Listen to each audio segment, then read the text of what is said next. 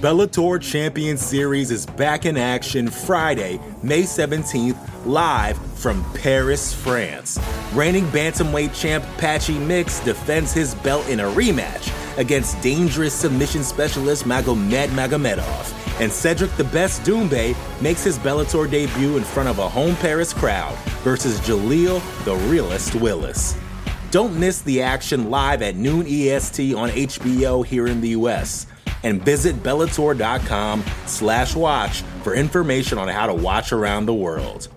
This is the very first time you'll be able to stream a Cedric Doumbé fight here in the US, so make sure you don't miss it.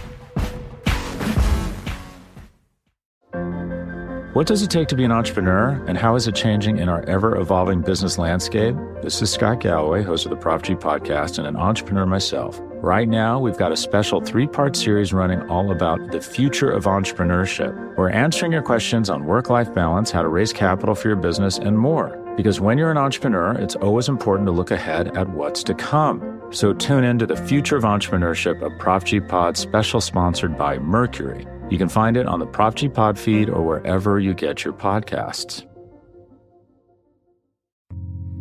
You're listening to the Vox Media Podcast Network.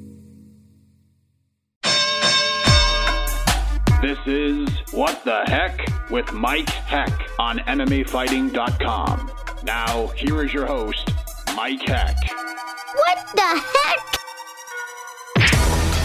Well, hello there, everybody, and welcome to a brand new edition of What the Heck here on MMAfighting.com. I am Mike Heck. Hope everyone's having a great start to the week, and it's another big one in the combat sports world. Last week was wild with one and Bellator, the UFC events, of course, the Paul versus Askren boxing event, which uh, reportedly did 1.5 million pay per view buys, somewhere in that neighborhood. I mean, are you that surprised? Whether you into this whole crazy concept or you weren't, it's working. It is working. And Jake Paul and Ben Askren built themselves a big fight. Paul knocks him out in the first round in the main event. I know some people are upset about that. Some people are throwing wild claims out there like the fight was fixed. It's just ridiculous. But to sort of paraphrase something Jed Meshew said on our post fight show and in his aftermath article, which you can find on MMAfighting.com right now, if there's one thing Triller does better than the UFC or Bellator or PFL or anybody else, it's that they fully admit and they fully embrace who it is they really are. Like when people say, "Ah, oh, man, like why would you watch this event? It's a circus. It's silly." Yeah, it is. And you know what? They know it too. Triller embraces the chaos. They're not selling you on anything other than the chaos. And it is chaos indeed, and chaos in bunches. Chaos that a lot of people were bought into on Saturday night. And we'll sort of put that event to bed to kick off the show this week. But of course, this is another big week in the combat sports world in mixed martial arts. The PFL is back on Friday for their first event of the year. Anthony Pettis and Clay Collard will headline that one. That's an interesting fight. It's a pretty good card as well. And then, of course, the big one on Saturday UFC 261. Three title fights. Our own Jose Youngs will be in Jacksonville this week. He is in Jacksonville as we speak, as this drops. And uh, as you all know, nobody does event coverage like MMA fighting does. And that will be the case once again this week in Jacksonville. Full house, full capacity, all the fans, sold out crowd. Shevchenko versus Andrade for the flyweight title. Zhang Weili versus Rose Namajunas for the strawweight title. That's the people's main event. To coin the phrase, that's that's the best fight on the card in my opinion. And then of course the big one, Kamaru Usman versus Jorge Masvidal 2. It's a big deal, and I'm fired up for it. I'm really fascinated by this entire event, and I'm also fired up for the show. But I do want to make mention real quick about Robert Whitaker's performance on Saturday in the main event of UFC Vegas 24. He was phenomenal against Kelvin Gastelum. The rematch versus Israel Adesanya should be next after that dominant decision win. And you know what? Like when you look at that fight on paper, it looks like Robert Whitaker just went in there and and just beat Kelvin Gastelum, who had nothing for him. And I mean, I guess there's some semblance of truth to that, but it's not like Gastelum didn't show up because Gastelum did show up. He looked pretty good, but Whitaker was just that impressive on Saturday, and he deserves that title fight. And it looks like Dana White's on board Hopefully, Adesanya's on board, and hopefully, we see that fight later on this year. Robert Whitaker deserves it. One of the good guys in our sport for sure. He looked phenomenal. And of course, Alex K. Lee and I did our matchmaking podcast. On to the next one. So you can go check that out wherever you find your favorite podcast. Let us know how we did with our matchmaking. But let's get into the show this week. Three fun interviews, not a super crazy show because this is a busy week. There's a lot to get excited about. So uh, here's the lineup. Wrapping us up this week, we're to chat with chat with Gordon Ryan, one of the best grapplers on planet Earth. He will join us. He signed a deal with One Championship recently to compete in grappling and also to compete for one in MMA. So we're to get an update on when that when that MMA debut could happen, if it will ever happen. When could we see him compete in grappling at a one event? And yes, we will also discuss the slaps heard round the world. Stay tuned for that. It's a it's a fun conversation. Lauren Murphy is going to join us. She will be watching UFC 261 very closely this Saturday, especially the flyweight title fight between Valentina Shevchenko and Jessica Andrade. Lauren, of course, is going to fight Joanne Calderwood on June 12th at UFC 263. That's a big one. We'll chat with Lauren about all of that and more. But first, let us kick things off with Ray Flores, a gentleman I have known for several years. He was part of the broadcast team this past Saturday for that Triller boxing event for the fight between Jake Paul and Ben Askren. So we will get his thoughts on that event, the ambiance, and more right now on What the Heck. All right, let us say hello to an individual who I've talked to a few times over the years, and it's been incredible to watch him continue to make big moves in the world of combat sports, most notably in the boxing world. In this past Saturday night, this man was part of the broadcast team for the Triller Fight Club card, which was capped off by Jake Paul's first round TKO win over Ben Askren. Happy to welcome Ray Flores to What the Heck for the first time on this platform. Ray, how are you, man? Mike, what's going on, my man? How's everything? It's a pleasure to be here on What the Heck, especially after the weekend that we experienced. Absolutely. I'm doing great. Thank you for asking. I know personally when I go and cover a fight week and get through it all, like the Sunday, the Monday after, it's kind of a time of rest, recuperation, a bit of reflection, mm-hmm. trying to sort of digest everything that happened throughout the week. So how would you describe what the last 36 or so hours have been like as we record since that event on Saturday? Because you were just all over the place. It was so cool, man. I mean, honestly, it was so cool. It was so much fun. It was different. It was unique. We had uh, it was just great to work with so many talented people. You know, the the upper echelon in entertainment. You know, Snoop Dogg, Mario Lopez. You know, Pete Davidson you know, working with, uh, you know, crime faces as well. Such a cool guy. I mean, I met a lot of cool people and was able to vibe with a lot of unique and talented individuals from all different walks of life. You know, working with our boxing crew as well. Mike Coppinger, I thought, did a phenomenal job. Uh, Sean Wheelock crushed it. Uh, Al Bernstein is who he is. And, uh, you know, we just, we had a blast. I mean, that's the thing. We had a blast and we tried to bring you a different experience compared to what you're used to experiencing on a typical fight night. Yeah, because I mean, you've been a part of some big events over the years in the boxing world, and I, I know from you know watching different interviews in the build up to the card, you know, you essentially said, and you sort of mentioned it here, like you were excited to be a part of something that was going to take boxing in a different and unique direction. Unique being a, a prime word here, and having Jake Paul in the mix certainly does that. I mean, to see what this guy has been able to do with just three pro boxing fights now. Like, can you even explain this, Ray? Like, this is this is certainly unique and dare I say, in hindsight, quite unexpected. I've never seen anything like this. I mean, that's without a doubt. Like, so we'll go back to the traditional way of boxing thinking. Like when Vasily Lomachenko was, I think, fighting his second pro fight, and he fought Orlando Salido for the world title. People were like, "Whoa! Like this is crazy. This is nuts!" And he's fighting for the world title, second pro fight. Take it on the opposite side. You got Jake Paul, who's three and home, who's doing monster numbers on pay per view. I guess preliminary numbers are through the roof. That it's over 1.45 million at least, maybe upwards up to two. The kind of popularity that this guy has, the fact that it was trending number one on all social media platforms on Saturday, just goes to show you this guy delivers when it comes to a marketing standpoint and he's still 3 and 0 with three knockouts. No matter who he's beating, you're going to be curious to see who he fights next. If I told you 3 years ago, Ray, and I think that was around the last time we've spoken that hey, listen, in 2021, you're going to be part of this huge event in Atlanta in the same building where the Atlanta Falcons play. And the main event is going to be Jake Paul versus Ben Askren. And it would take the combat sports community by storm. What would you have said? Like, would you even believe me? I'd be like, well, yeah, I'm there, but also like, is this for real? Because it, it was so unique. It, it, it's so different. It's so many different variables. Plus, like, you had Bieber performing, you know, you had all these different, you know, celebs running around and everything. So, I mean, it was just like, man, what I told people, and I, I mentioned this in the lead up to this whole thing, when you're watching Triller Fight Club, this is the absolute truth.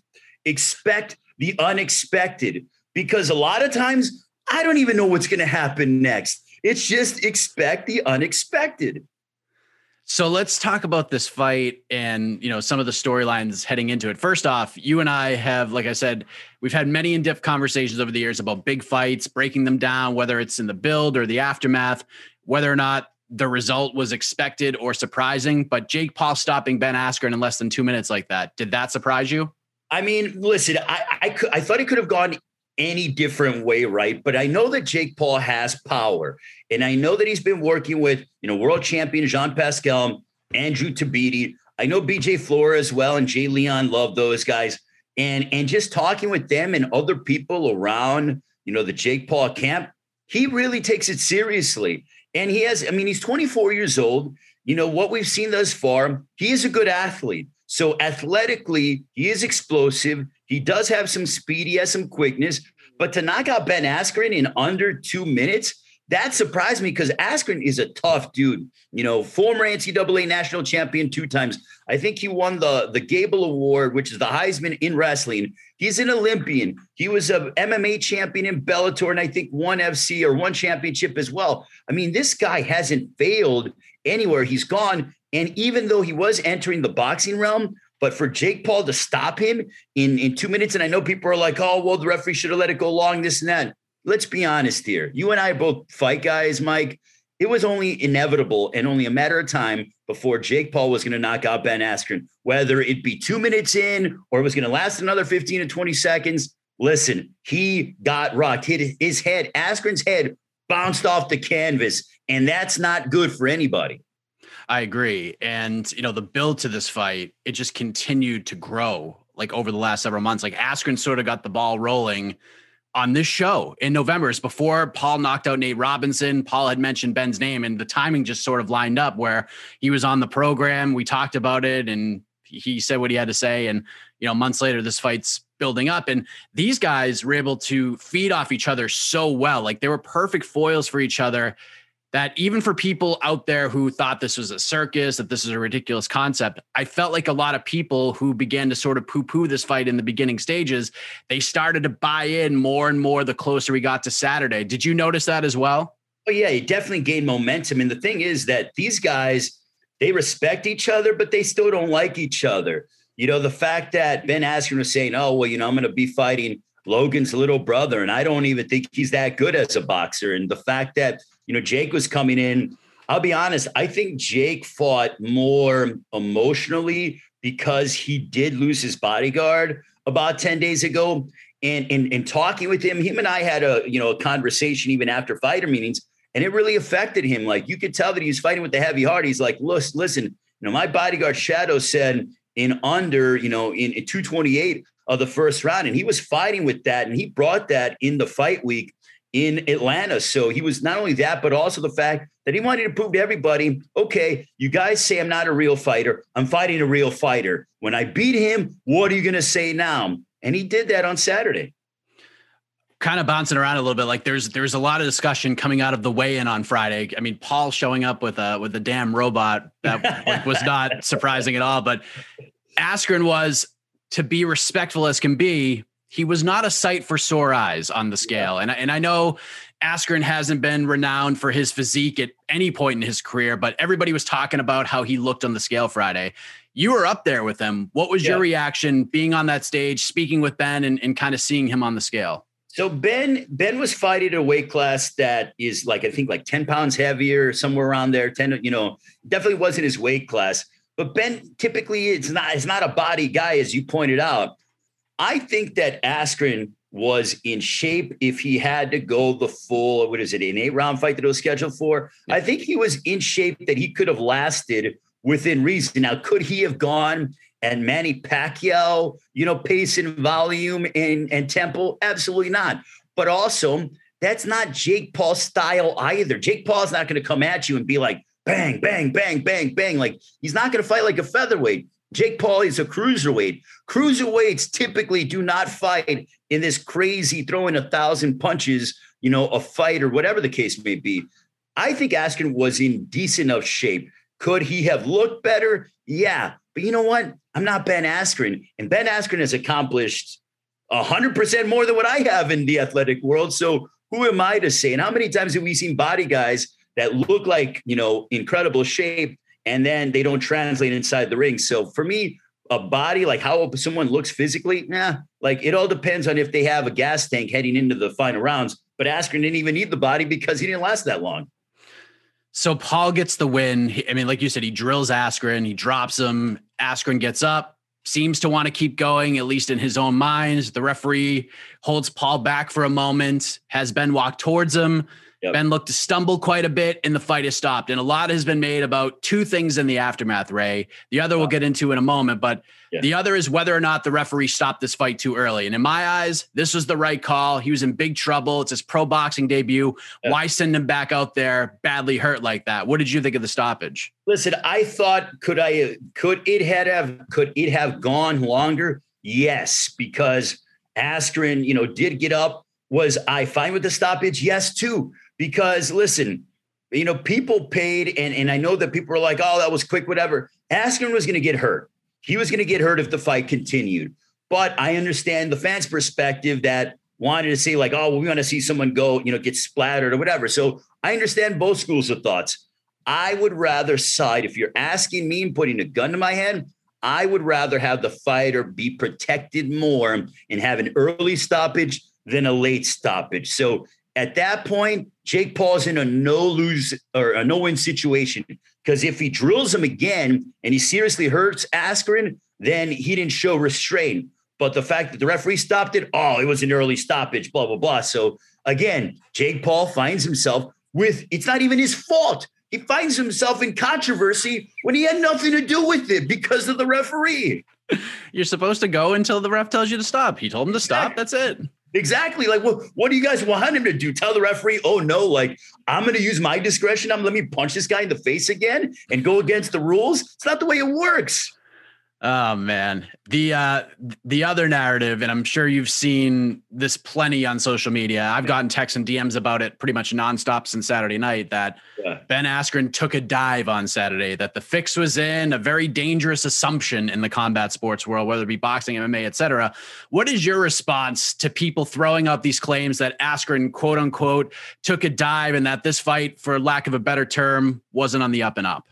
I don't know of any man, where no matter what they pay you, that's going to allow another human being that is built like Jake Paul drill him clean and then have your head bounce off the canvas because there's only a little bit of padding on that canvas. It's pretty much wood and steel on the bottom that's going to let someone drill you in the head and say, okay, I'm going to have my head bounce off the canvas, knowing what could potentially happen. Like, how do you even choreograph that? That doesn't happen.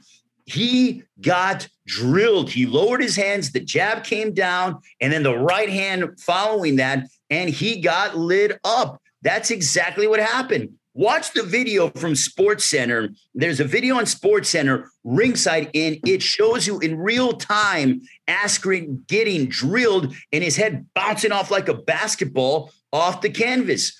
Another thing, Mike Coppinger, a sideline reporter, he was right there. He saw it. I mean, everybody that is just in neutral territory was like, no, he legitimately got drilled. I was in the broadcast position, but I've seen different videos and different accounts. It is 100% the fact that Askren just got hammered by a big shot. And with all this momentum Triller has, why would they even take that sort of a risk? Like if they did that and something got and they got caught and something like that, that's it. Like why why even try it? Like can you imagine? It, it takes too much effort to even come up with something like that. And then the way that our world works, if one person knows, unless they keep it to themselves, then it's going to get out everywhere. So you don't think that it would have come out already from somebody in somebody's camp, whatever. And people are like, oh, well, look at Askren. He was walking there with his wife and all happy. It's like, yeah, because he was able to get up and walk under his own power. I don't know about you, but when I stumble sometimes, or if I hit my head somewhere and I get up and I have a loved one next to me, yeah, I'm going to put my arm around him and be like, I'm happy that I didn't get seriously hurt. So that's what Askren was probably thinking. He put his arm around his lovely wife. He's like, okay, I got knocked out. I'm going to get checked out. But right now, I'm not seriously hurt. So this is a good thing. I lost, but I'm happy that I'm able to go back to my family. People don't understand that. I'm like, how are you saying, oh, he's happy because he took a dive? No, he's happy that he doesn't have to go to the hospital or he's able to walk out under his own power, not get stretched out of Mercedes Benz Stadium. And he's getting a big fat paycheck on top of that, which doesn't hurt. Exactly. So it's like, yeah, I mean, he's healthy and he, he's healthy and he's getting paid. Do you feel like he took this fight as serious as he could have, Ray? I think that here's the problem. Askren had hip surgery in September.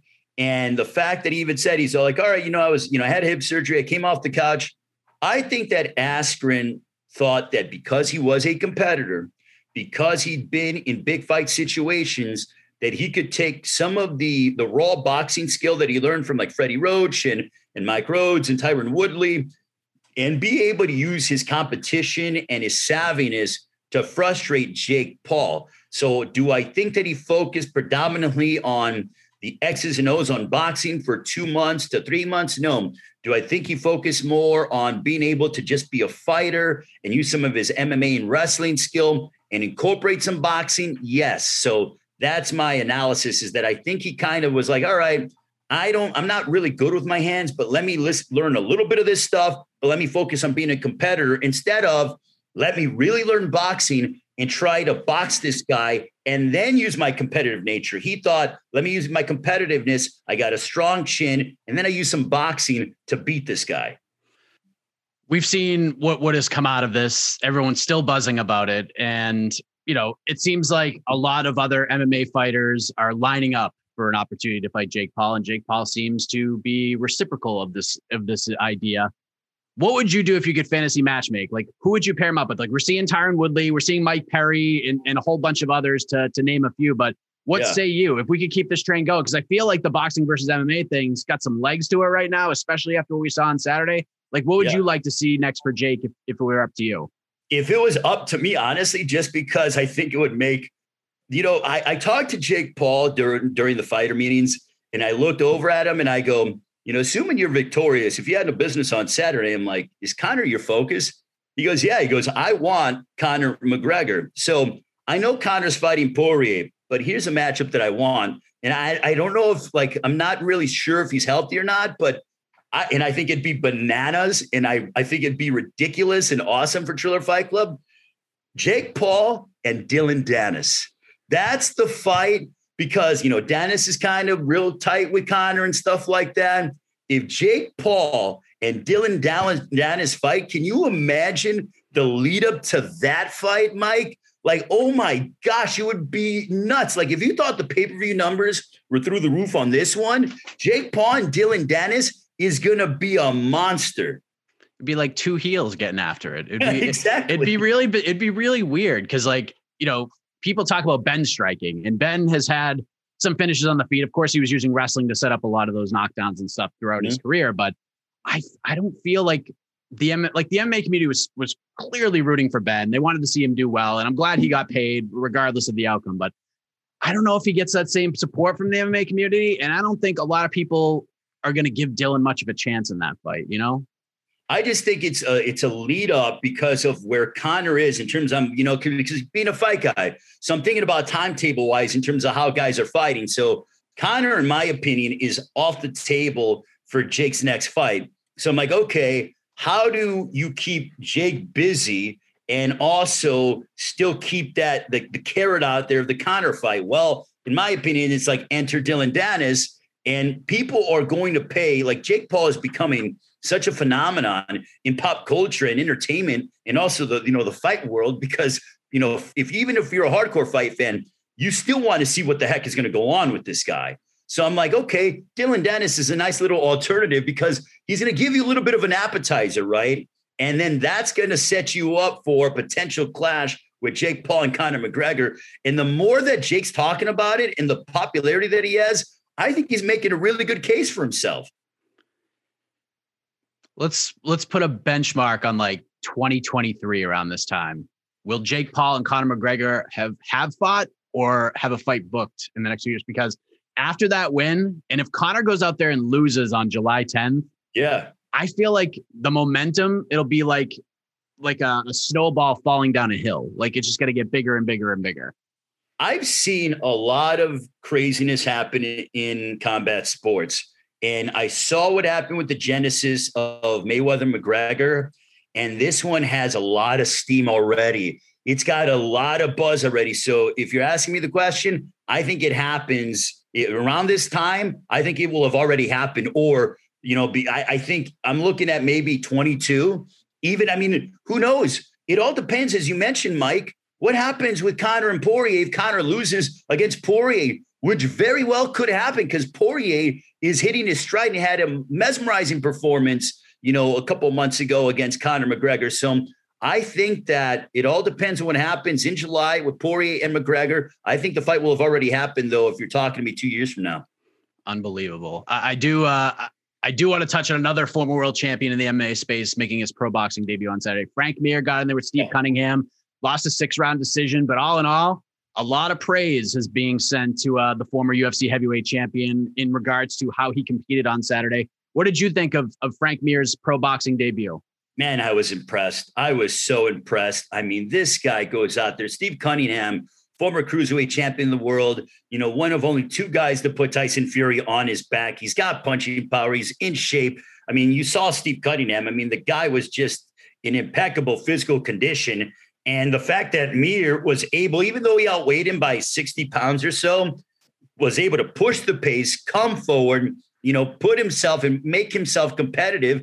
I mean, he told us in the fighter meetings, he goes, look, he goes, if I go out there and go the distance with Steve Cunningham, former cruiserweight champion of the world, making my pro boxing debut. That to me is a victory. Do I want to win the fight? 100%. But if I can go the distance with the cruiserweight champion of the world, someone who's accomplished as much as Steve Cunningham has done, then that's a win. And the fact that Frank, like my heart went out to him, right? Because he had his daughter, 17 year old daughter, cornering him. I mean, what a story. Frank Mir has always been one of the good guys and one of the honest guys in combat sports. I'm so happy for him because, you know, this was a gamble. He really, in my opinion, he risked his legacy because if he would have gotten stretched in 20 seconds, that wouldn't have looked good for him and he wouldn't have been representing the MMA community well. But on the opposite side, him going the distance, man, oh man, what a performance by Frank Mir. Yep, couldn't agree more. Uh, it was pretty surreal, Ray, to see Evander Holyfield and Kevin McBride on that stage earlier this uh, this past week. It was wild to see, but yeah. we're also slated to see the return of Oscar De La Hoya on July 3rd, and a lot of names are being thrown out for that one. I know Eddie Alvarez said recently that there's been serious talks about him being the opponent. What are your thoughts on on De La Hoya's return, being able to see that guy compete again? Listen, I'm curious to see how Oscar takes these next few months and what his preparation is like. Bottom line is this Oscar De La Hoya is one of the all time greats. And if a commission clears him, and I mean, you know, look, you know, I, I'm I'm going to be curious. I want to see how he fares against a younger guy because I want to see him, Mike, fight a younger guy, not someone that's, you know, if it's someone is his age, fine. But if he fights a younger guy, someone that is you know, explosive still and's got power, et cetera, et cetera. That's going to have me curious. And I asked Oscar, Oscar on Saturday because he was commentating with us during Mir and Cunningham. Who does he want? He goes, You're going to get something that, you know, you're going to get somebody. I want to fight someone that's going to test me. Okay. Oscar tested himself over the course of his career. So who might that be? I totally be okay with it being Eddie Alvarez. Can can I? You can tell me no, but can I can, can I ask about? Can, can, I get your thoughts on De La Hoya on the broadcast Saturday? Because there yeah, were a lot of people. Yeah, there were a lot of people commenting about it. People saying that he was in pretty rough shape. I mean, you were sitting right there with them. What did yeah. you think? I just thought for for me, listen, I was so in the zone in terms of focusing on the commentary and what I had to do and stuff. Oscar was funny. He was he was trying to be funny and I let him be who he is and stuff like that. So if he's letting loose, he's not fighting tomorrow. He's not fighting in a month from now. I mean, he's fighting in July. So we are over two and a half months until July. So that's about 10 weeks. The typical training camp is about eight weeks when it comes to boxing. So if he wants to go out and if he wants to have fun, et cetera, et cetera, who am I to say, no, you can't have fun, sir? You're a world champion. You know, you are a Hall of Famer. You can't have fun, Oscar. No, who am I to say? Like, I don't, I don't care. Like, he didn't he didn't offer me anything he wasn't you know he wasn't stumbling on me he wasn't you know sleeping on me or anything like that so it's like he's having fun he's being open and honest and he was actually giving some decent analysis during points of that fight so I let Oscar be. He's not fighting tomorrow or next week or even in June when Teofimo Lopez is fighting Kambosos. If Oscar wants to have some fun, let him have some fun. People are like, was he on a substance, whatever, this and that. I don't know. And that's none of my business. I was just there to ask him questions and he was being funny. So away we went. Fair enough. Uh, lastly, just final overall thoughts about the event, the experience, what went down in Atlanta on Saturday. I assume this will be something that you're going to remember for, for a long, long time. Oh, man, without a doubt. Listen, Mike, I'll be honest with you, man. I got to say, uh, Ryan Kavanaugh, the, you know, the head of Triller Fight Club and, and Triller, man, oh, man, I love that guy. You know why? because the one thing that he told, I asked him when before, you know, we went on the air, I'm like, hey, I'm like, you know, pumped about tonight. He looked at me and he said, be you. That's what he told me. He goes, be you. He goes, I want you to be your total true self. And I said, okay, no problem. I've been in this business a long, long time but he really was like, I want you to be as authentic as possible and be as real as possible. So for that, I thank him and I'm glad to be a part of it. Awesome. Working with the likes of, of Snoop Dogg, who is phenomenal. I mean, man, oh man, he has such a passion for boxing and combat sports and entertainment. He was unbelievable. Mario Lopez, I mean, I've worked with some quality TV people over the course of my career, and he is phenomenal. He understands the fight business and he's so good on the air. Pete Davidson was just being Pete Davidson and and just you know saying whatever came to mind. So it was just so unique and different crime faces. You know, the social media guy giving a different perspective from New York and and coming out with different phrases and terminology. You know, the musical acts, the fights. It was something so unique and different. And man, Mike, it's like did that just happen? Like, how, how cool was that? Like, did that just happen?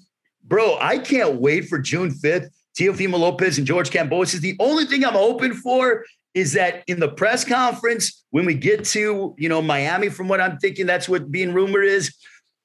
Can we like, I don't want to have to get in the middle of these two guys because that wasn't fun. I took a lot of heat on social media, like, well, why did you get in the middle or whatever, this and that. It's like, listen, I had to step in, and everyone's like, you were saying June 5th and a lot on the microphone, whatever.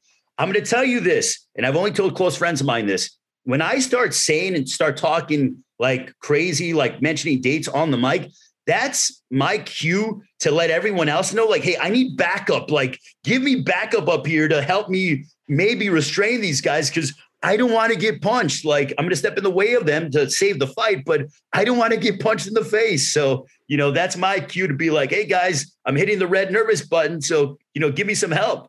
Look, you're the MC. You gotta get you gotta get this thing going. You gotta get this exactly. thing moving. However you can do it. I mean, it's like DJ in a wedding. You know, if they're, you know, exactly. the, the the event staff is behind, you, you gotta you gotta say some things and get them going so we can stay on time. And that's what you were trying to do. That, that's right, man. I can't wait though, bro. I I can't wait. If you thought this was something now that we got as a group, uh, you know, a Triller Fight Club group, now that we got the first one under our belt, just wait for the next one on June 5th with Teofimo Lopez and George Kambosos. And we got Evander Holyfield fighting Kevin McBride. And then you don't know what kind of matchup. I mean, we had Joe Fournier and Reykon fighting. Like, what kind of other wild matchup that you never thought would happen is going to take place on June 5th?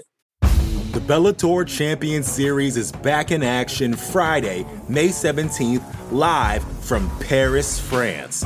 Reigning bantamweight champ Patchy Mix defends his belt in a rematch against dangerous submission specialist Magomed Magomedov. And Cedric the Best Doumbé makes his Bellator debut in front of a home Paris crowd versus Jaleel the Realist Willis. Don't miss the action live at noon EST on HBO here in the US. And visit Bellator.com slash watch for information on how to watch around the world. This is the very first time you'll be able to stream a Cedric Doumbé fight here in the US, so make sure you don't miss it.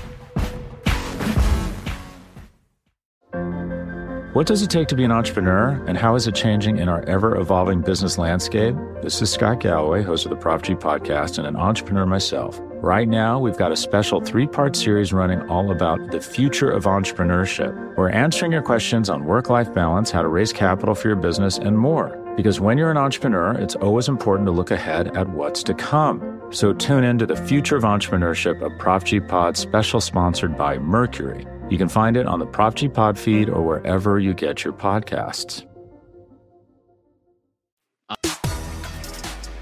Big thanks to Ray Flores for the time. I mean, seriously, what a great guy. Happy to see him. And like I said earlier, I'm happy to see him get these big opportunities. He's incredibly versatile in this world, whether it's on the broadcast team or doing the interviews or doing the press conferences or ring announcing. The guy can do it all. And I couldn't be happier for him. No doubt about that. He did a great job on Saturday. And uh, we'll move on from uh, the Triller boxing event for the most part. But let us move ahead to the number three ranked 125 pounder on the planet. She will be watching UFC 261 very closely on Saturday.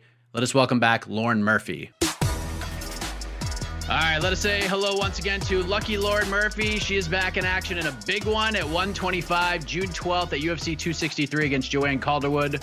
My bad. And It's that. okay. What the hell? this intro is so good that it's Okay. taking the it's taking the lights out altogether. Unbelievable. I'm so sorry. How are you, Lauren? How's technology treating you? God, yeah, not too good today, I guess. no, I'm good. I'm good. I just got done lifting. Sorry, I was a little late, but I pushed her. I competed yesterday at the Houston Open, and so I really wanted to like sleep in a little bit today. So I pushed all my workouts back at like an hour. So anyway, sorry I was late, and we're kind of scrambling a little bit, but it's all good. I got a really good day, and I had a blast yesterday too. So all good Yeah. stuff. How, how did that all go? It was good. I just did like the Nogi portion of it. The Houston Open is pretty is a good tournament. It's a pretty tough tournament. And because of the pandemic, a lot of like competitors from all over the nation and all over the world signed up. So I got to see a lot of familiar faces like come out that that I only see at, you know, jujitsu tournaments like like pans and worlds and stuff like that. So uh, the Houston Open is a really fun one. I took second, which I hate second place. I fucking hate second place, but uh, there were some really good matches. Nobody scored on me like in the finals. Uh, um, it was just like a ref's decision, you know. So uh, I didn't give up any points. I got to wrestle my ass off. Like I submitted somebody, so it, it's good. You know, it's all good. It, I feel like you know at that level, those people do nothing but jujitsu, and uh, I've been in training camp, so it, it just felt good to be out there and be under the lights and and do what I love. And yeah, it was nice. It was a good day. Did Joe compete too? No, he just coached. Oh, took a took a rare day off from from Yeah. the competition. give those other give those other grapplers a little bit of a break because Joe's a Joe's a madman. He is, yeah, he is. He's an outstanding grappler. So, but yeah, we're just kind of loving what we're doing out here. And Houston's a good place to get in a lot of competition. Like Texas is open, so we can we can train, we can compete openly, and like yeah, it's it's really a good spot to be in. So yeah, I'm kind of there's like I got some marks on my forehead and stuff from yesterday. All good though. well, there's a, a lot to discuss. This it's a very interesting time at 125 this week included. But first, it seems based on your social media, uh, you had very little interest in Jake Paul versus Ben Askren on Saturday. Is that is that accurate? Yeah, like I really like Ben Askren. I like him as an athlete. I liked him as a fighter. I like all the stuff that he's accomplished. Uh, but yeah, come on, fuck Jake Paul, fuck that guy. He- he's just every time I see a video of him, I'm like, what a fucking douchebag. Like that's really all I ever think. I think he's cringy. I think he's weird. Um, guys like him on YouTube like make me worry about like the kids that watch him. Do you know what I mean? I just feel concerned about what he's doing to to the next generation. Like I, just fuck Jake Paul. He's just weird. He's an idiot. Like I cannot believe that guys like him get rich and popular. It's really um, it's dismaying to see that. Fair enough. Well, I mean, listen, if, if if this crazy time in the world has taught us anything, it's that anything can happen and anything can catch on and and here we are lauren. But uh let's discuss more exciting things in your world. You have your first fight of the year on the books versus joanne calderwood. How exciting is is it that the next stop on the road to a potential world title shot has a date and uh, a venue at least to be determined? But we have a date. Yeah yeah the venue's to be determined but um man, I'm so excited to have a good fight coming up, like with such a popular fighter too. Like Joanne is a really popular fighter. I think there's going to be a lot of eyes on this fight, and uh, I really want. I have some goals for this fight. You know, I, I, like to set little goals for myself in my career and try to have my have my fights. Um, I feel like if I can set small goals on the way there, then kind of the bigger picture takes care of itself. So um, I'm definitely going to be looking for a finish in this fight because I've beat people in the top 10 a few times now. I've beat several people in the top 10, but I haven't finished anybody in the top 10. And I think that would really go a long way in making a case for myself for a title shot. Um, there's some other big fights in the division happening. So uh, when the UFC comes to Houston, Katlyn Chookagian's fighting Viviane Araujo, and I think it's like, well, we'll see how that fight goes. Depending how that fight goes, that could change some things in the division. But um, I think it's all based on our performances. You know, if I have a really outstanding performance, and I think I have a, I think I have a good case for a title shot. Yeah, because I mean, you, you've gotten a lot of support to fight for the title right now. Like you, you also had a feeling, and, and you were pretty much told from the last time we discussed that Jessica Andrade would likely be next in line, which she is, and she'll get the shot this Saturday at UFC 261. But are you happy with the way this turned out? That you're fighting Joanne next? Yeah, yeah. It, like I love to fight and I love my job. I feel grateful to be in the UFC. I feel grateful to be in the top five.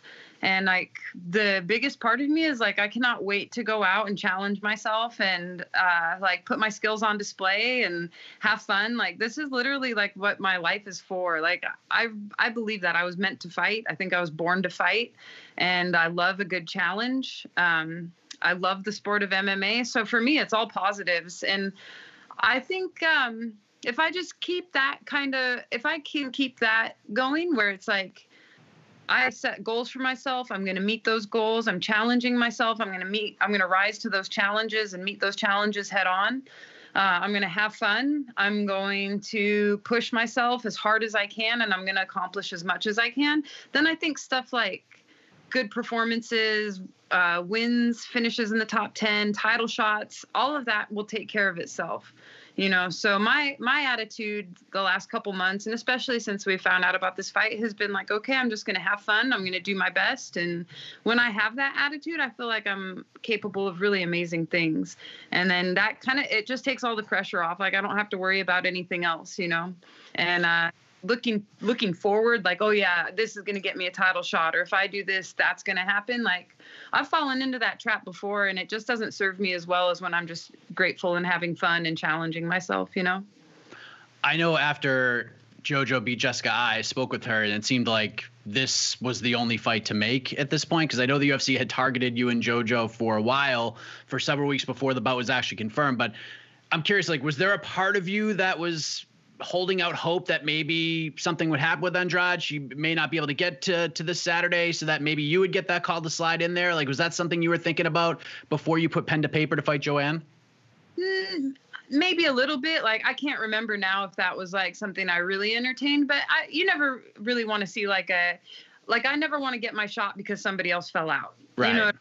So like uh, that that's fine. Like I, I'm totally fine with whatever happens in the title picture at this point. Um, we're gonna see what happens with Andrade and, and Valentina. That's here in Houston, right? So I think uh, hopefully I'll be at that fight in person. I requested some tickets, so we'll see if the UFC has enough. to well, that fight's that fight's this Saturday, the title oh, fight. Oh, that's in Jacksonville, right? Okay, yeah. yeah. Viviane and Katlyn that are fighting in Houston. So that's the fight I'll be at.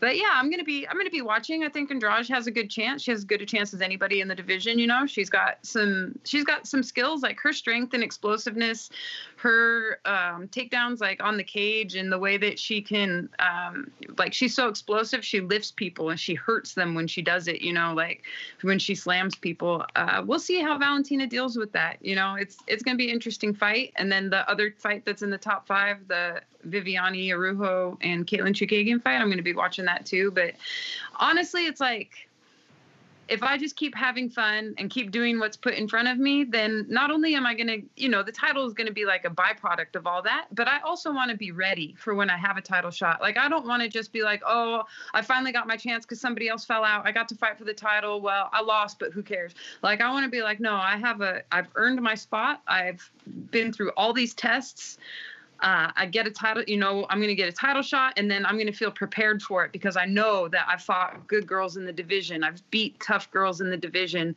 And the next logical step is for me to fight for the championship. Like, I don't want it to be a gimmick if I get a title shot. You know, I don't want it to be like, oh, they gave it to you because they let like the UFC favors you or like there was just nobody else or like something like that. Like, I want it to be legit. Like, I earned this and not only am I ready to fight for the championship, but because of the tests that I've been through, I'm also ready to be the champion. And there's a big difference. There's a lot of girls that are happy to just get a title shot, but they don't really want to be the champion. And I think part of that comes from like if it gets handed to you without having a lot of tests first, then they don't feel ready, you know?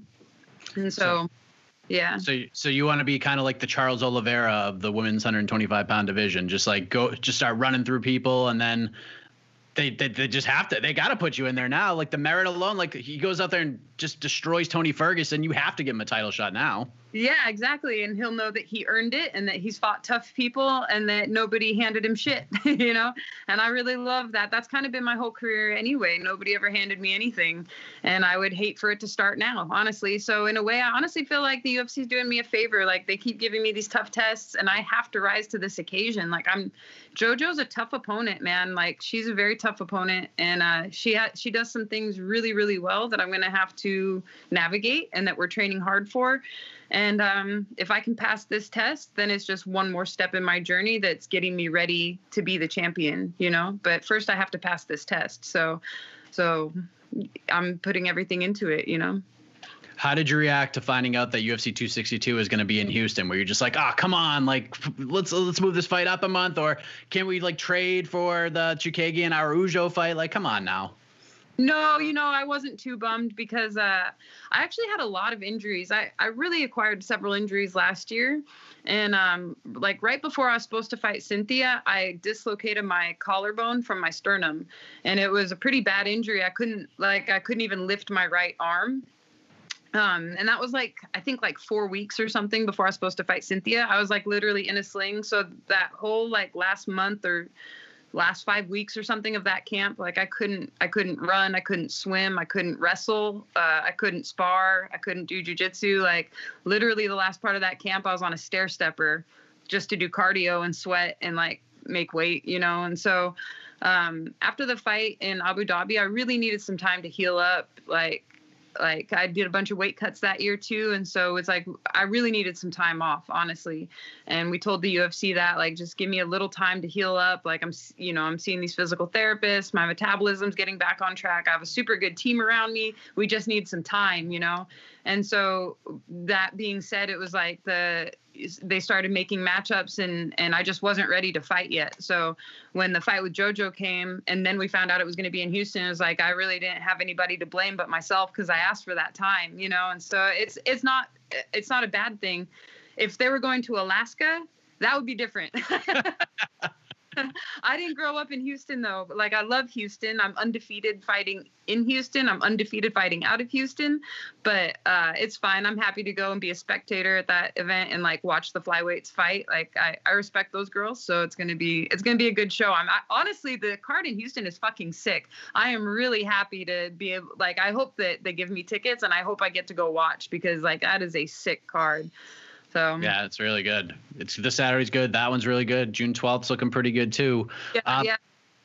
I, know you, you kind of talked about Andrade being a, a, really interesting stylistic matchup for Valentina this Saturday. You know, do, do you have a pick? Do, do you think that Andrade can get can do it? She can go in there and, and do what no one else has been able to do, or something that not a lot of people think anybody is able to do right now?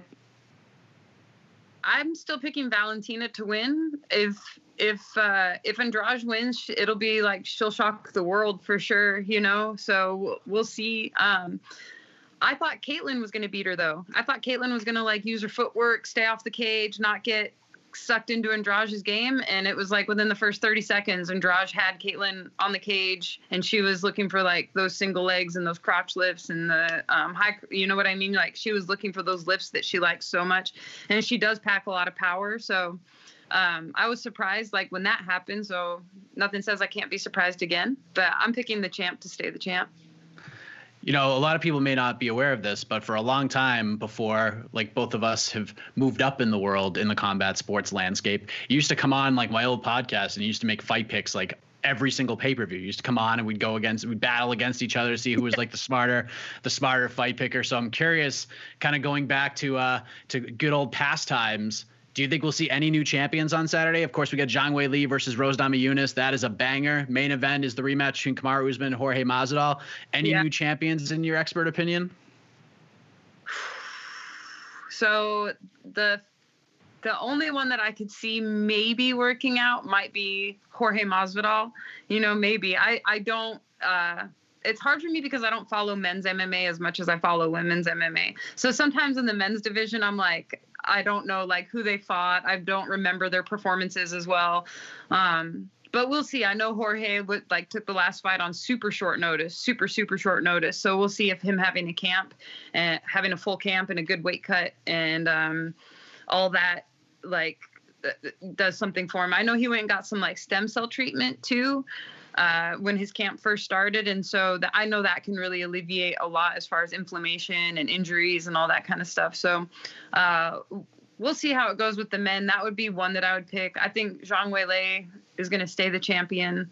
Um, and then then uh, yeah, I think Valentina is going to keep her belt. So I think all I guess all three of them are going to walk out still holding their belts. But that's what like I love. That's why I love this sport because if something happens, we're all going to be shocked and we're all going to, you know, have a bunch to say about it. Twitter's going to blow up and go nuts. It's going to be a great night if one of the underdogs wins. So, I mean, right? oh, 100%. 100%. If Masvidal wins, listen, that's you know, in terms of like what we try to do in, terms of getting attention and getting people to like go to the website, Ma- a Masvidal win probably does more lucrative things for everybody if, if over Usman because Masvidal is such a big star. But I'm excited to see how that fight plays out in a full camp. But what what have you you, you met, obviously Araujo is fighting Katlyn Chookagian. That's a, a, very good fight. I, I, feel like a lot of people are pinpointing Araujo as a as a legitimate contender in this division, someone to keep an eye on. What what have you made of of her surge up this division right now? I feel like you know, this was where you were like two years ago, starting to make that move. She got, you know, when you got that big finish against Mara, started turning the corner and, and, and really starting to surge up the ranks. I feel like Araujo's in a kind of a similar spot right now. Yeah, honestly, I think if Araujo has a really great performance, like if she finishes Katlyn or something, like knocks her out, then I could see them giving Araujo a title shot based on that. I really could, and I, I like I wouldn't hate on it that much. You know what I mean? It's like I said, it's like I I wouldn't hate it because I feel like I I have to pass a lot of tests to get to the title, and uh, it's fine, you know. But she's like I think she was a Pancrase champion and also a competitive black belt, like on the world circuit, you know. And so uh, that's like two big things. That's like two really big areas of high level competition that she had before even coming to the UFC. And she does have a lot of power. And I, I honestly think she might, I think she's going to beat Katlyn. So we'll see how she does it, if it's a decision or if she's, if she does hit Katlyn on the chin, like that could be lights out. That girl really does pack some power and she's got a really good double leg. She times it really well. And when Katlyn gets taken down, she just puts on a body triangle from bottom it's like she's not offensive. She doesn't try to get up. And so if you if the striking is close and then Araujo takes her down, Katlyn's like just gonna body triangle her and hang out on bottom and do nothing, you know. And so that'll give Araujo the rounds if that's how she wins. But Araujo's stand up is good and she's fast and she hits hard. And so if she strokes Katlyn, like she might be, you know, it might be the second or third time Katlyn gets TKO'd this year. So I guess it would be the third time she's going to get TKO'd this year if that happens. So Um, I'm picking Araujo to win that one. She's a very, very good competitor. I think she's a dangerous competitor. And for sure, we're going to see her, Taila Santos. We're going to see her and Taila Santos in the top five in the next year for sure. Yeah, I would I would agree with that 100. Uh, percent I think Amanda Lane is oh, no Amanda Lemos is a 115er. Never mind. I can't believe I forgot she's a 35er and is now a 115er, which is mind-boggling. She's looking spectacular as well. Um, c- can I just ask?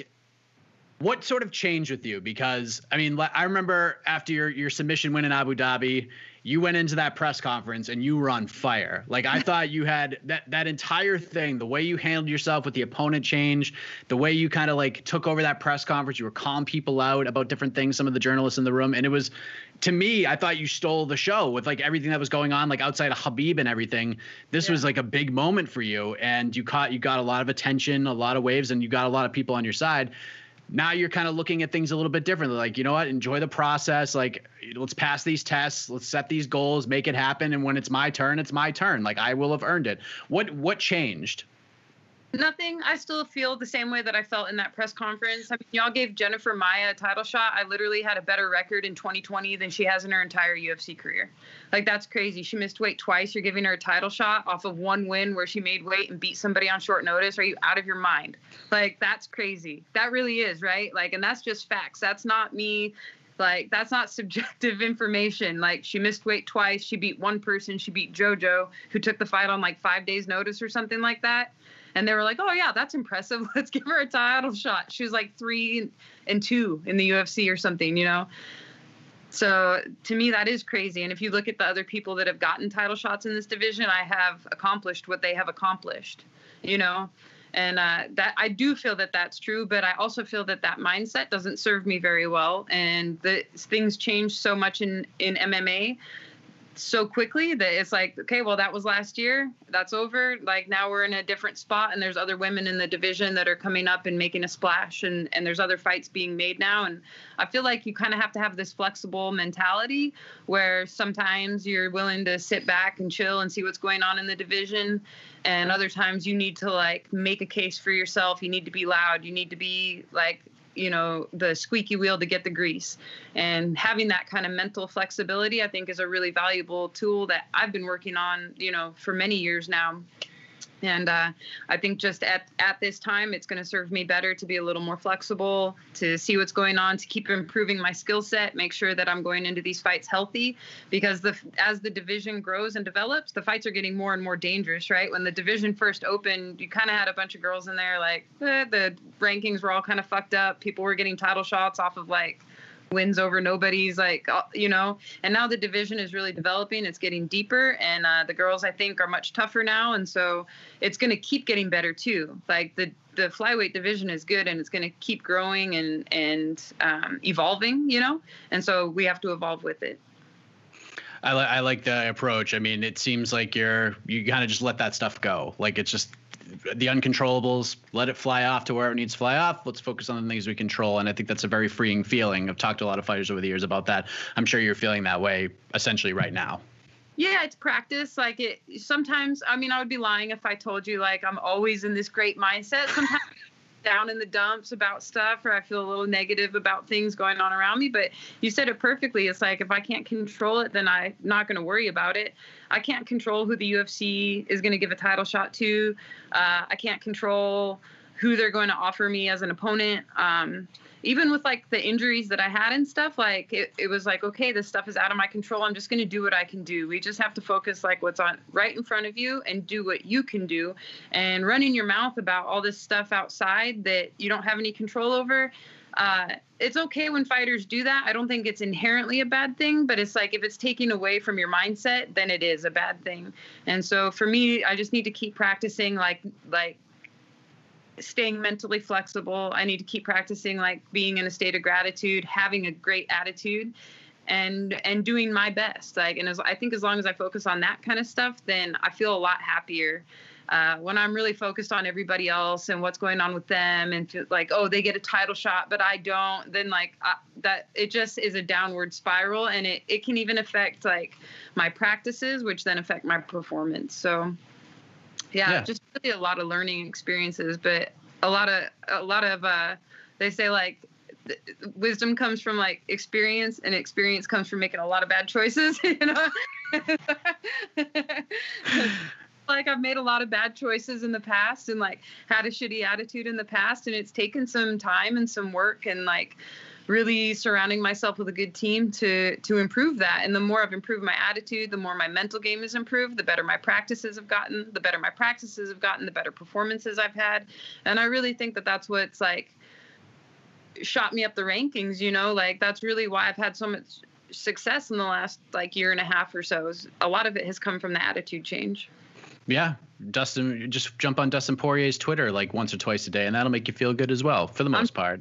I just retweeted him today. Did you?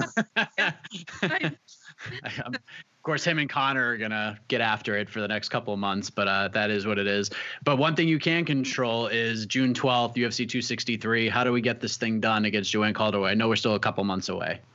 Uh, I'm gonna punch her in the face as hard as I can. I think that's a really good first step to winning the fight. You know what I mean? Is hit her as hard as you can. Uh, and then honestly, I just want to be good everywhere. So she she does have a really good clinch. I'm looking forward to seeing whose clinch is better.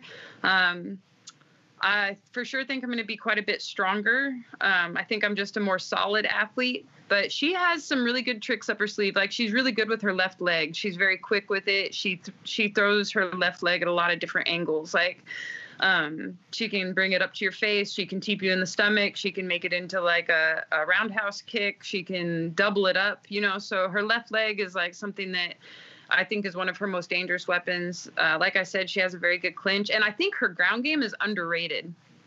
Um, I watched her with Andrea Lee. I watched that fight a couple times, and like she, JoJo knows how to move her hips. She knows how to get to the cage. She knows how to get up. She knows how to push the head. Like she has a pretty good ground game, and so I think people kind of shit on her ground game sometimes, and it's like y'all don't really get it. Like, like uh, in fighting, jujitsu becomes so physical and so scrambly that after you know at a certain level it just gets very very hard to make it look easy that's why guys like Damian Maia and Charles Oliveira are so fucking impressive because they make it look so easy but it's really not like fighting is fucking hard so JoJo's a really good opponent, and she's actually more well-rounded, I think, than people give her credit for. Uh, her stand-up is very dangerous. I think, like she, she keeps such a high pace. I think she has like three or four fights where she she threw over a hundred significant strikes or something. Like that's an incredible pace. So um, those are some things about her that I really respect, and I'm looking forward to the challenge of like of like overcoming those things about her that she does really well.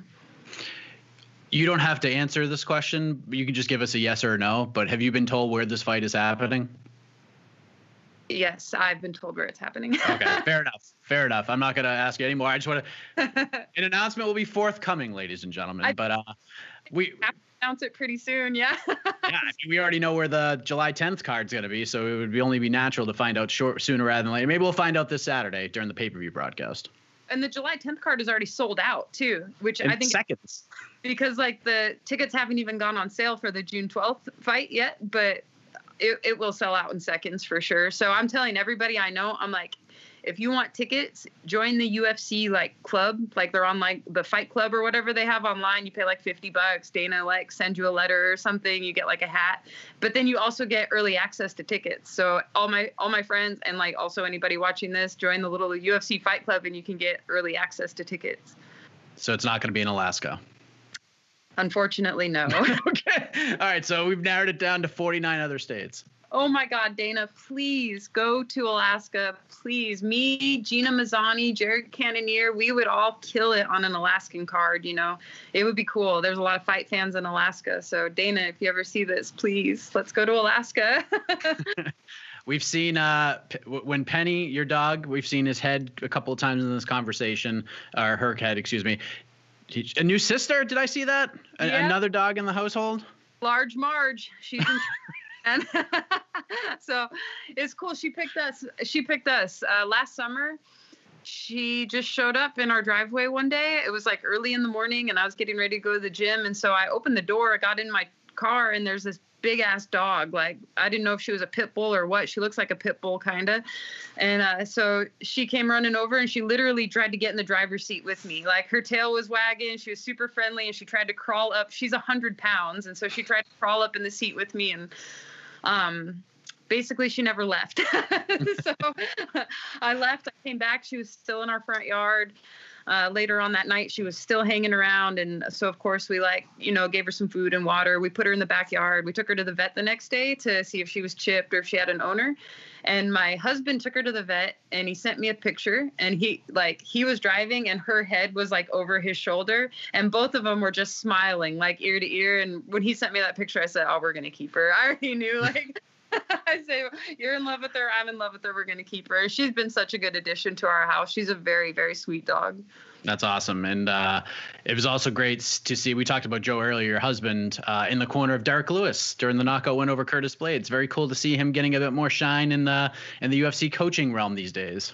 He's an incredible coach. I think he's as good as any John Danaher. He's as good as any Greg Jackson. Like he's as good as any MMA coach out there. He's just still very young. We're still um, he's still like young in the coaching game. He doesn't have decades of experience yet, but he has a lot of experience. He has he's got some MMA fights himself. He's obviously done however long he's been with me like through the whole process you know through the camps and the weight cuts and the fight weeks and the interviews and everything um, he's a very gifted coach very very gifted coach so I think that someday Joe will have a whole roster of fighters, and I think several of them are going to be in the UFC because he's a very gifted coach. But it takes a team, so we have a whole team around us and he's always learning like from the guys we get to work with. Like my nutritionist is here so like mateo's the best so joe gets to learn from him. I get to work with andy galpin which is like a huge like bonus for me and he gets to learn from andy. He gets to learn from bob perez one of the best striking coaches in the game. He gets to learn from um, alex Cisne, who's kind of unknown still but uh, has been in my corner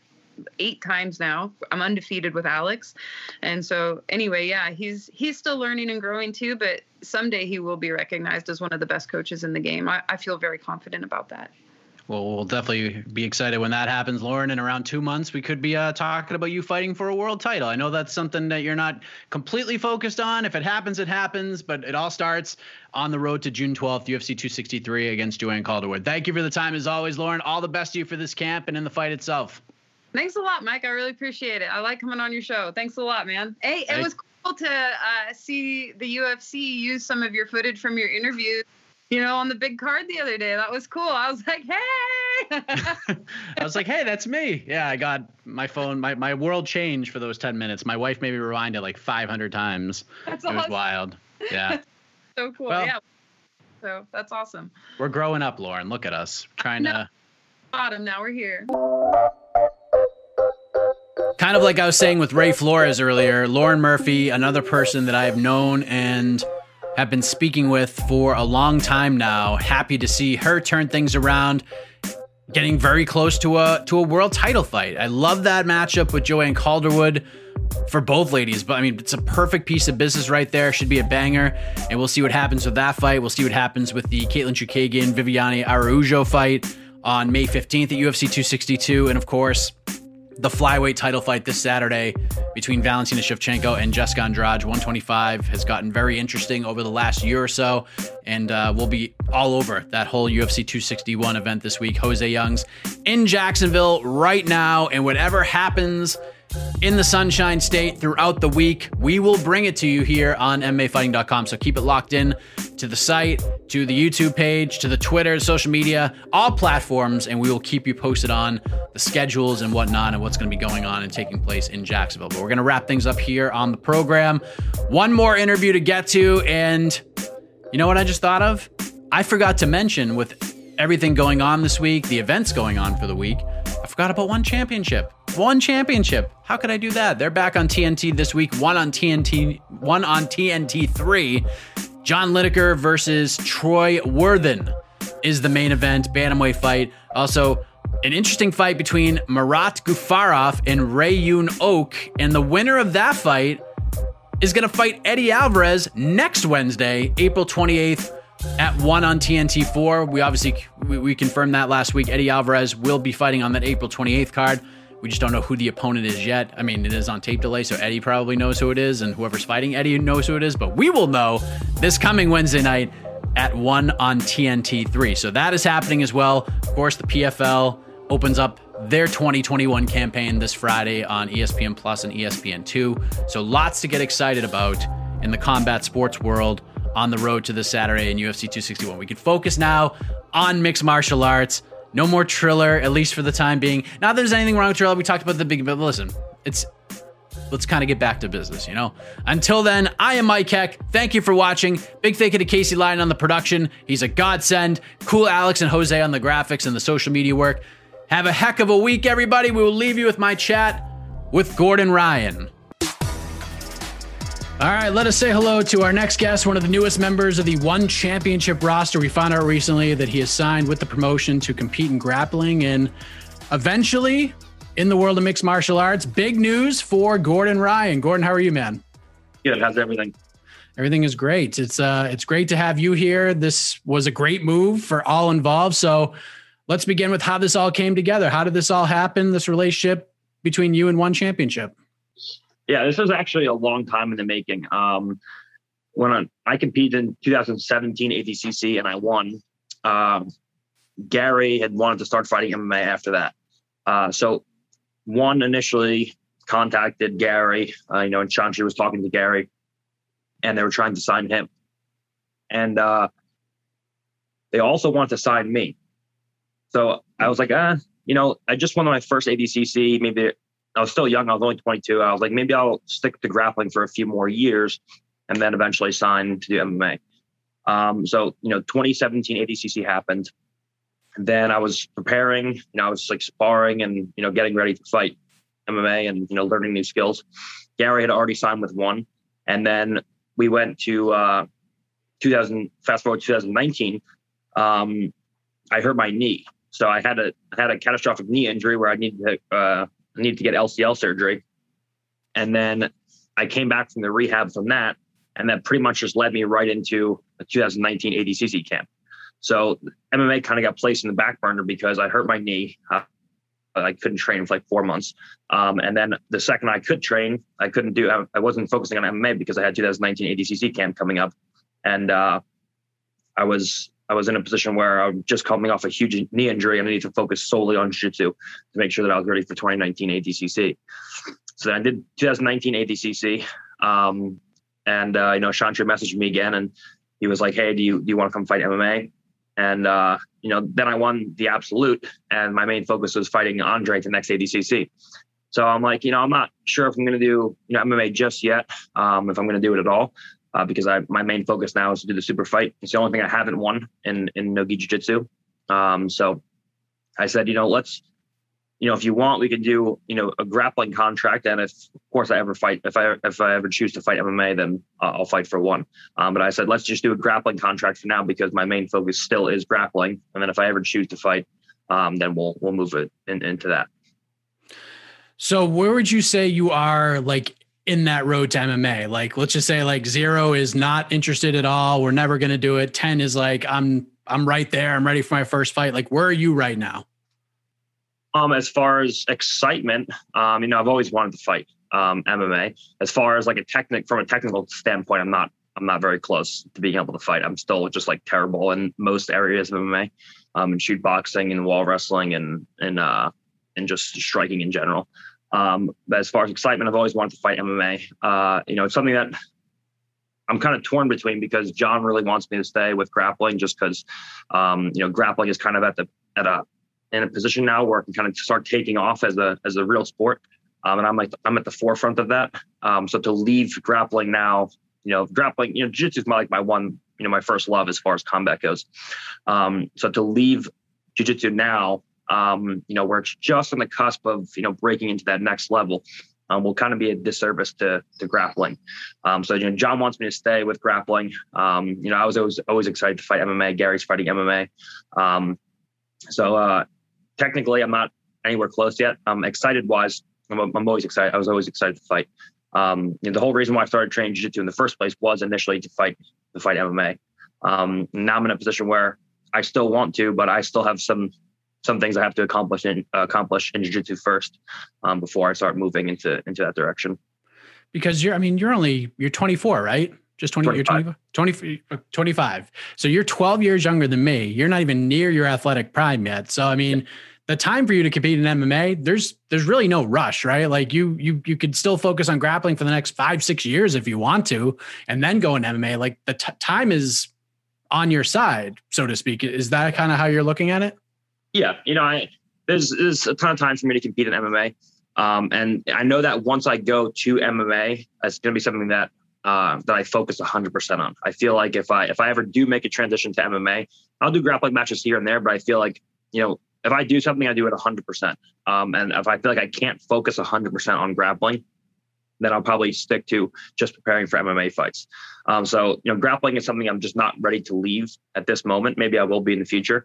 Um, but I just, I love grappling. Um, you know, it's much more, um, you have a much longer career in grappling. Uh, it's much more enjoyable to practice day to day.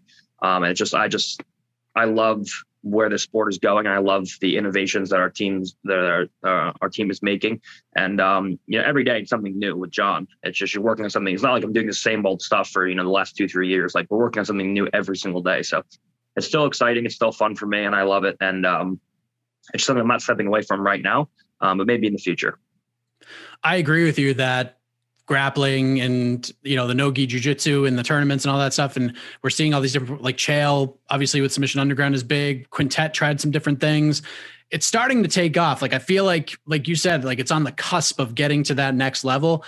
I'm curious why it has taken so long because i love it like i love watching submission underground i love watching these events why do you think it hasn't gotten to that next level yet even though we're on the way why do you think we haven't gotten there quite yet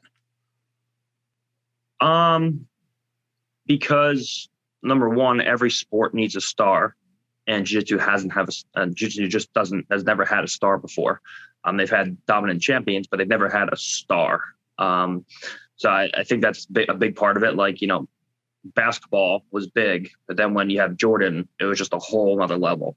Um, you know, fighting was big, but then when you have McGregor, it's a whole other level. Um, so I, I think that grappling was big, you know, relative to how the size of grappling.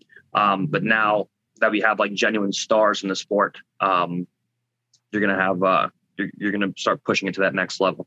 And another reason is just because grappling is is a participant based sport, and if you look at like MMA for example or football, it's a it's a spectator sport where most of the people who watch jiu-jitsu events are either one practitioners or two family members of people competing. Um, like no no like most normal people that don't train jiu-jitsu don't watch matches don't watch like ibjjf world matches for example. Um, whereas most people who watch mma aren't going to the gym to get punched in the face the next day. Um, you know they're they're just spectators they're fans and they watch it um, so the limit grappling is always going to have a cap on the limit of how big it can get um, because most people who watch grappling um, are people who also participate in grappling. So the the the, the viewership is going to be capped at a certain at a certain point. Like it'll get bigger, bigger, bigger, but then it's never going to be like football. Where like most people who watch football don't actually play football. Maybe they played football in high school or something, but they don't like seriously participate in football. So um, it's going to be like wrestling. It's going to grow to a degree, but it, there's always going to be a cap and a limit on how much competitors can get paid and how uh, and how big the audience is going to be. How much do you think signing with one could help boost that? Because you know, with them, you're exclusive to MMA. Like if you decide you're you're with them, I'm sure they're they're loosey goosey in terms of where you compete grappling wise. But you can you, obviously they're going to want to put you on some cards too. But especially now with them being on TNT, some of these events being shown around the world, especially to a U.S. audience at a at a pretty good time frame after the pro wrestling show. How much do you think you know your your appearance on maybe like a TNT show could help boost? The sport of grappling in you know the the, the jiu-jitsu world. Yeah i mean i think it'll be i think it'll be great just for the exposure you know for myself as a brand and and for our our sport as a whole. Um and not only just you know being on a on a big uh a big station like tnt around the us but just getting you know grappling to be a worldwide an international thing. Um you know i've competed all over the place but most of what i do is in the us um Whereas now I'll be traveling to, you know, all over Asia, all over, you know, wherever one is, I'll be there. Um, so, you know, just a way for me to get, um, you know, myself and my sport in front of a lot more eyes. And, uh, you know, I think what one is doing is really interesting. Um, they have belts for all, all different combat sports. They have their kickboxing, they have MMA. Um, and I think they they're kind of striving to have a, a, a grappling belt as well. So if they have, if they, you know, give a title for jiu-jitsu um, and they they hold it at the same they hold, put it on the same pedestal as they do their MMA and their other their other striking uh, uh, martial arts that they have. Uh, I think it'll be I think it'll be huge for grappling. Has there been any discussion on when you might debut for them in the, in the grappling world? Like when you're gonna is maybe sometime this year? Has that been talked about at all? Uh, yeah. So um, apparently they were talking to uh, to Buchecha to do a match with me in late April. Um, but he's focusing on MMA right now, so uh, I, I, don't, you know, I don't blame him um, to compete against me on four weeks' notice when you've been training for MMA. Like MMA and grappling is really different. So, um, you know, Buchecha has made has made a decision to go in the route of MMA, um, and when you're not training grappling to go against someone like me without, you know, preparing for it properly, it's it's kind of difficult. Um, after the whole Andre Galvao incident, they also asked him, and of course he said no. Uh, so um, that right now, I think they're just looking for opponents. They don't have they, they didn't mention any dates. They didn't mention any opponents. Uh, I think what they're going to find is uh, what I've been finding, and I think they're going to it's going to be like nearly impossible for them to find a match for me, like a competitive match, like another high level grappler. Um, I think that they can get like MMA guys, you know, that are part of one to agree to matches maybe, um, or just like some guy that nobody knows. But to get like high level grapplers to go in there and face me, um, with any with any other promotion, it's like nearly impossible. So I think that one is going to start to have that that issue now. Um, and I, I told him I'm like, listen, I'll compete against anybody. You just got to get them to sign a contract and show up. Uh, but uh, that's been it's been tough lately. You mentioned Andre Galvao, and of course that thing just blew up like crazy. The whole thing talking a bit of smack after your win, and you know you're walking to the back to do an interview. He's saying things. You walk up to him and you smack him in the face one we saw clear as day. The other we didn't really see on the flow combat video. It sounded like you slapped him a second time as well. What happened? Like that was just wild stuff, man, and it escalated in this big way that like everybody was talking about it. Yeah, so I mean, I didn't walk up to him; he walked up to me. Um, right. We were, we were, we were. Uh, well, two of our teammates were competing. So he had Ronaldo competing, and we had Craig competing. I went up to shake his hand. John shook, shook his hand. I went to shake his hand and shake Ronaldo's hand um, after the match and Ronaldo didn't shake my hand and Andre flipped me off. So I was like, okay, whatever. I just started laughing and that's who I am. And then I walked away and there was no big deal. So then there's like a little backstage area because it was in a hotel. There was no audience. And um, they, they did, they basically just laid down mats in a conference room and put like black sheets around so you couldn't see anything in the background. And that was the competition stage. So the second you go out of the competition area, it's basically just like a dark room. And um, they uh they have these the sheets set up and I walked through the sheets and Andre's like sitting there almost like he's waiting for me. And uh he like started cursing at me. And I was this is like I was this is kind of weird because he's kind of off character because there's no cameras around. Oh, I thought there was no cameras around. Um, so he like started calling me a bitch and a pussy, and I just started laughing. And then he started like walking towards me. He was like, Why are you running away? So I was like, Oh, I can't get punked like this. So I turned around and I'm like, I'm not running. And then he like kept walking up to me, walked up to me, and he pushed me. And I was like, okay, well, that's like the most you can do before there's a fight. So I'm just assuming there's going to be a fist fight. Um, so I was like, oh, let me start the fist fight off with a smack and see how he responds. So I smacked him the first time, and then there was no retaliation of any kind. And I was like, oh, I think that guy doesn't want to fight. Um, so then we started walking. I started walking away again because I had to do an interview. I started walking away again, and he started chasing me and walking up me on, on me again while I had my back turned. And uh, I was like, okay, maybe he wants to fight now. And he was like, oh, and then so I walked towards him like we were going to fight, and he kept walking towards me. So I smacked him again, and then he backed up, and he was like, you know, talking, talking, talking. And then uh, I went to go walk away another time, and he's like, "Oh, if I fight you, the cops going to come." Blah blah blah. First of all, there's a mutual combat law in Texas if two parties agree to fight, it's perfectly legal to fight. So this doesn't make any sense. Um, second of all, I don't know what he expected calling me a pussy walking up on me and pushing me. I don't know what he expected to happen. That's like the most you could do before you get into a fight. So I was like, okay, if he wants to fight, let's fight. But then there wasn't a fight. So I mean, I don't know. I would just I was just rolling with the punches, and uh, that's that's that's what happened. I mean, any anytime there's competitive things going on, I'm sure there's you know there's heat every so often from time to time. But is this the first time you actually like slapped somebody at an event like this? Uh, yeah. I mean, it's the first time that anyone was really confrontational with me outside of the mat.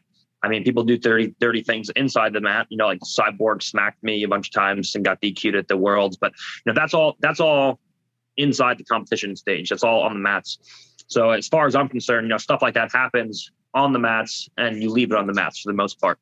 Um, whereas Andre just confronted me like out of like out of the blue, like when there was nobody around. Um, and I, like people don't talk about this, but could you imagine what people would say if like I was on camera getting pushed by Andre and then just like punking out and walking away? Like I would never live it down. So I was like, okay, if he's pushing me, he wants to fight, so let me just start fight off with a smack. Um, but then that's not what he wanted clearly. So but I was just like, okay, and then I just walked away and did the interview if you could kind of like hop in the DeLorean and get sent back to that moment, knowing what you know now, like the the attention that it got, knowing that there's cameras there now, would you do it the same way, or do you think it would go down a little differently? No, I think that was an appropriate response. I, I think it was uh, it was just enough to send a clear message that you can't just bully me around. Um, but not it wasn't it wasn't enough to like seriously injure him, which I didn't want to do unless he wanted to actually fight me. Um, but it was a, it was a clear message that you know if you this it's just like the internet. If you start with me, I'm going to retaliate. If you walk up to me in person, and you try to fight me, then we can fight. I mean, I don't know what everyone's like. Oh, Gordon only talks online, but he's nice in person. Yeah, I am. Uh, but like, if you're like serious and you like want to fight me, then we'll just fight. I mean, that's like the next the next step. It's not not that big of a deal. We fight, we shake hands, and we go home, just like we compete. Have you has there been anything that has come from that? Like is there any like social media chatter? Like has he reached out to you like anything? Uh well, he I didn't watch it, but apparently he issued a, an apology like a week later and then just used the apology to uh uh, promote a 50% sale on his school for a school website. So uh, uh, I actually I was like I don't know if Andre could make this any worse for himself, uh, and he managed to make it make it make it worse for himself. So um, he, he just he used that, and people were like kind of buying it. They were like, "Oh, it's sincere," and then he's like, "Oh, and by the way, 50% off on on Atos HQ," and then ever he just lost everyone there. So um, uh, I don't know. I mean, I'm just waiting to see if he's going to do a super fight or not. And once he pulls out the once he pulls out of the super fight, then I guess maybe we can call it truce. But you know, until then, I'm he's he's still my enemy. I'm still fighting him, and then the ADCC super fight, and uh, that's uh that's what it is.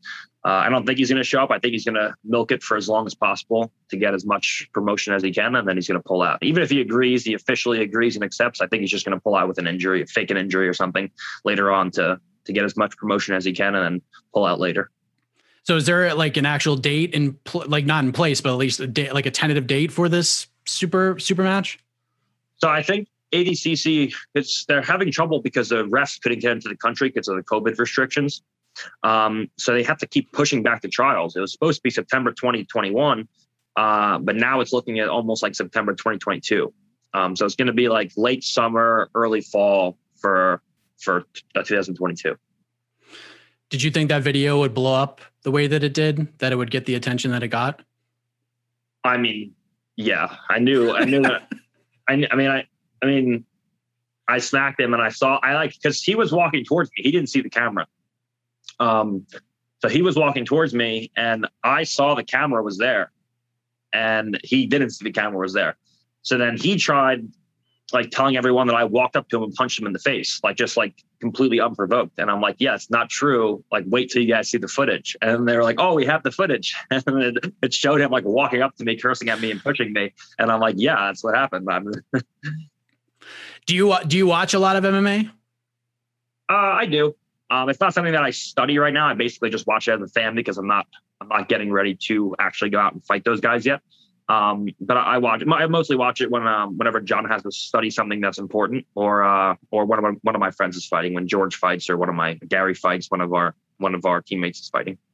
Have you been seeing or paying attention to what Mackenzie Dern has been doing as of late? Because I mean, she just got a big win on Saturday, and one of her big goals in MMA was, you know, to shine some light on the grappling world and sort of represent it, so to speak. Like, have you been paying attention uh, with yeah. what she's been able to do?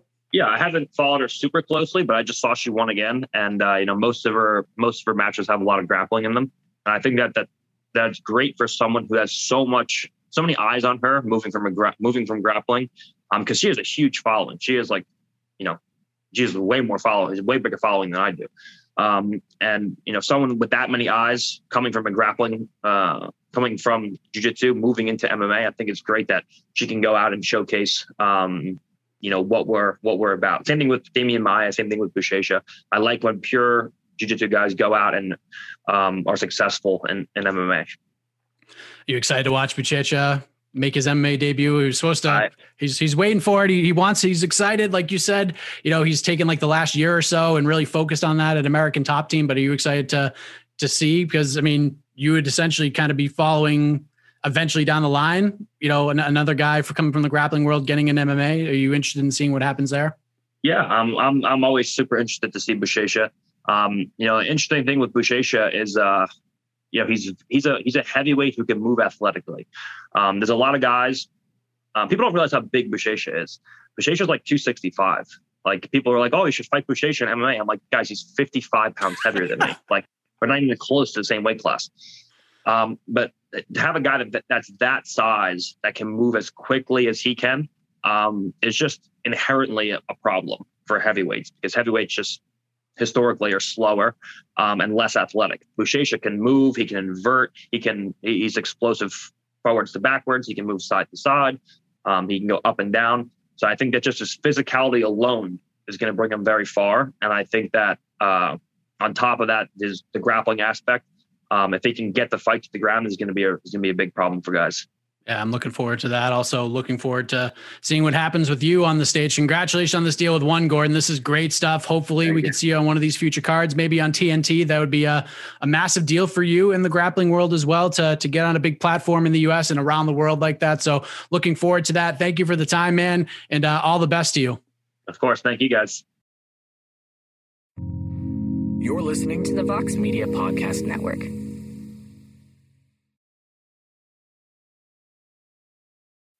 The Bellator Champion Series is back in action Friday, May 17th, live from Paris, France.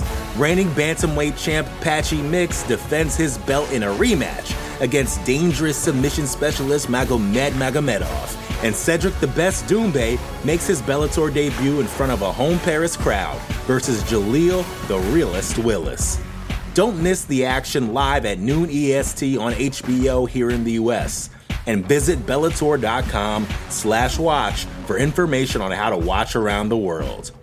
This is the very first time you'll be able to stream a Cedric Doumbé fight here in the US, so make sure you don't miss it. What does it take to be an entrepreneur, and how is it changing in our ever evolving business landscape? This is Scott Galloway, host of the Prop G podcast, and an entrepreneur myself. Right now, we've got a special three part series running all about the future of entrepreneurship. We're answering your questions on work life balance, how to raise capital for your business, and more. Because when you're an entrepreneur, it's always important to look ahead at what's to come. So tune in to the future of entrepreneurship, a Prop G Pod special sponsored by Mercury. You can find it on the Prop G Pod feed or wherever you get your podcasts.